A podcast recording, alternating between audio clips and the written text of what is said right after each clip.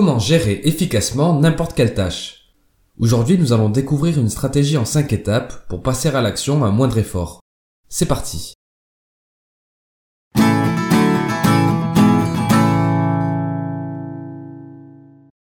Qui n'a jamais remis une tâche au lendemain? Rester à la maison à regarder Netflix au lieu d'aller à sa séance de sport? Passer devant les poubelles pleines et ne pas les sortir? Ou préférer jouer à un jeu vidéo plutôt que de rédiger un mail, un rapport ou un exposé? En fait, nous avons tendance à procrastiner devant certaines tâches car notre force de volonté et notre motivation sont limitées. Malheureusement, le fait de repousser l'échéance crée généralement des désagréments.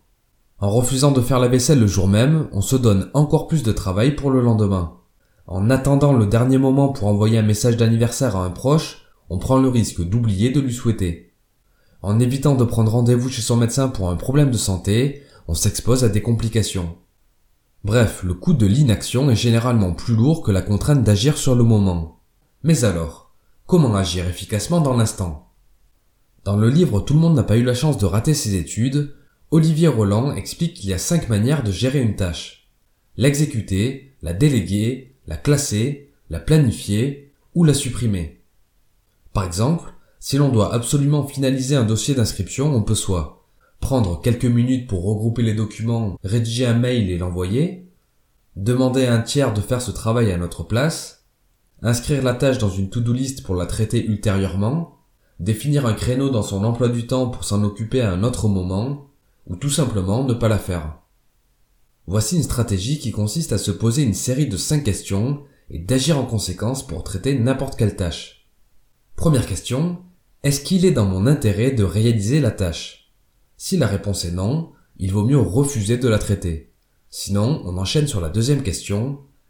Est-ce que la tâche doit être réalisée immédiatement? Si c'est le cas, il convient de s'y atteler. Sinon, troisième question, est-ce qu'elle est réalisable en moins de deux minutes? Si oui, il faut la traiter dans l'instant. Sinon, quatrième question, est-ce que la tâche peut être déléguée? Si c'est le cas, on la délègue. Sinon, dernière question, est-ce que la tâche doit être réalisée un jour précis? Si la réponse est oui, on la planifie dans son agenda et on met un rappel. Sinon, on l'inscrit dans une to-do list pour ne pas la perdre de vue. Cette méthodologie possède plusieurs avantages. D'une part, elle permet d'écarter les tâches inutiles sans valeur ajoutée. Ensuite, elle nous incite à réaliser immédiatement les tâches importantes et effectuer rapidement les petites tâches. Elle invite aussi à se libérer du temps si la tâche est délégable. Et enfin, elle permet de ne pas perdre de vue les tâches que l'on ne peut pas traiter immédiatement. Toutefois, l'un des principaux risques avec cette stratégie est d'accumuler les tâches dans sa to-do list sans jamais les traiter. Pour contourner cette manie, on peut se forcer à réaliser une à trois tâches de sa to-do list tous les jours. En parallèle, on peut noter deux habitudes qui vont de pair avec cette méthodologie. Première habitude, utiliser un agenda pour noter chaque tâche récurrente. La clé est de s'organiser grâce à un calendrier en planifiant les tâches régulières et celles qui doivent être réalisées à une date précise. Par exemple, ses rendez-vous, les dates d'anniversaire de ses proches, ou encore les routines, comme le fait de réviser ses objectifs trimestriellement, ou le fait de mettre en place une nouvelle habitude en début de mois. Personnellement, j'utilise l'outil Agenda de Google. Quoi qu'il en soit, l'idée est qu'il vaut mieux perdre quelques minutes pour planifier une tâche et un rappel, pour se décharger l'esprit et ne plus avoir à y penser. Deuxième habitude, s'appuyer sur des listes pour se souvenir. Il peut être judicieux de noter les tâches non planifiables dans une to-do list. À ce sujet, on peut tenir des listes pour tout et n'importe quoi. Les idées de cadeaux à offrir, les activités à réaliser une fois dans sa vie, ou encore les séries et films à regarder. De mon côté, j'utilise l'outil Google Keep. Noter chaque idée dans un carnet est un bon réflexe à prendre, puisqu'il vaut mieux utiliser son cerveau pour réfléchir, plutôt que pour retenir.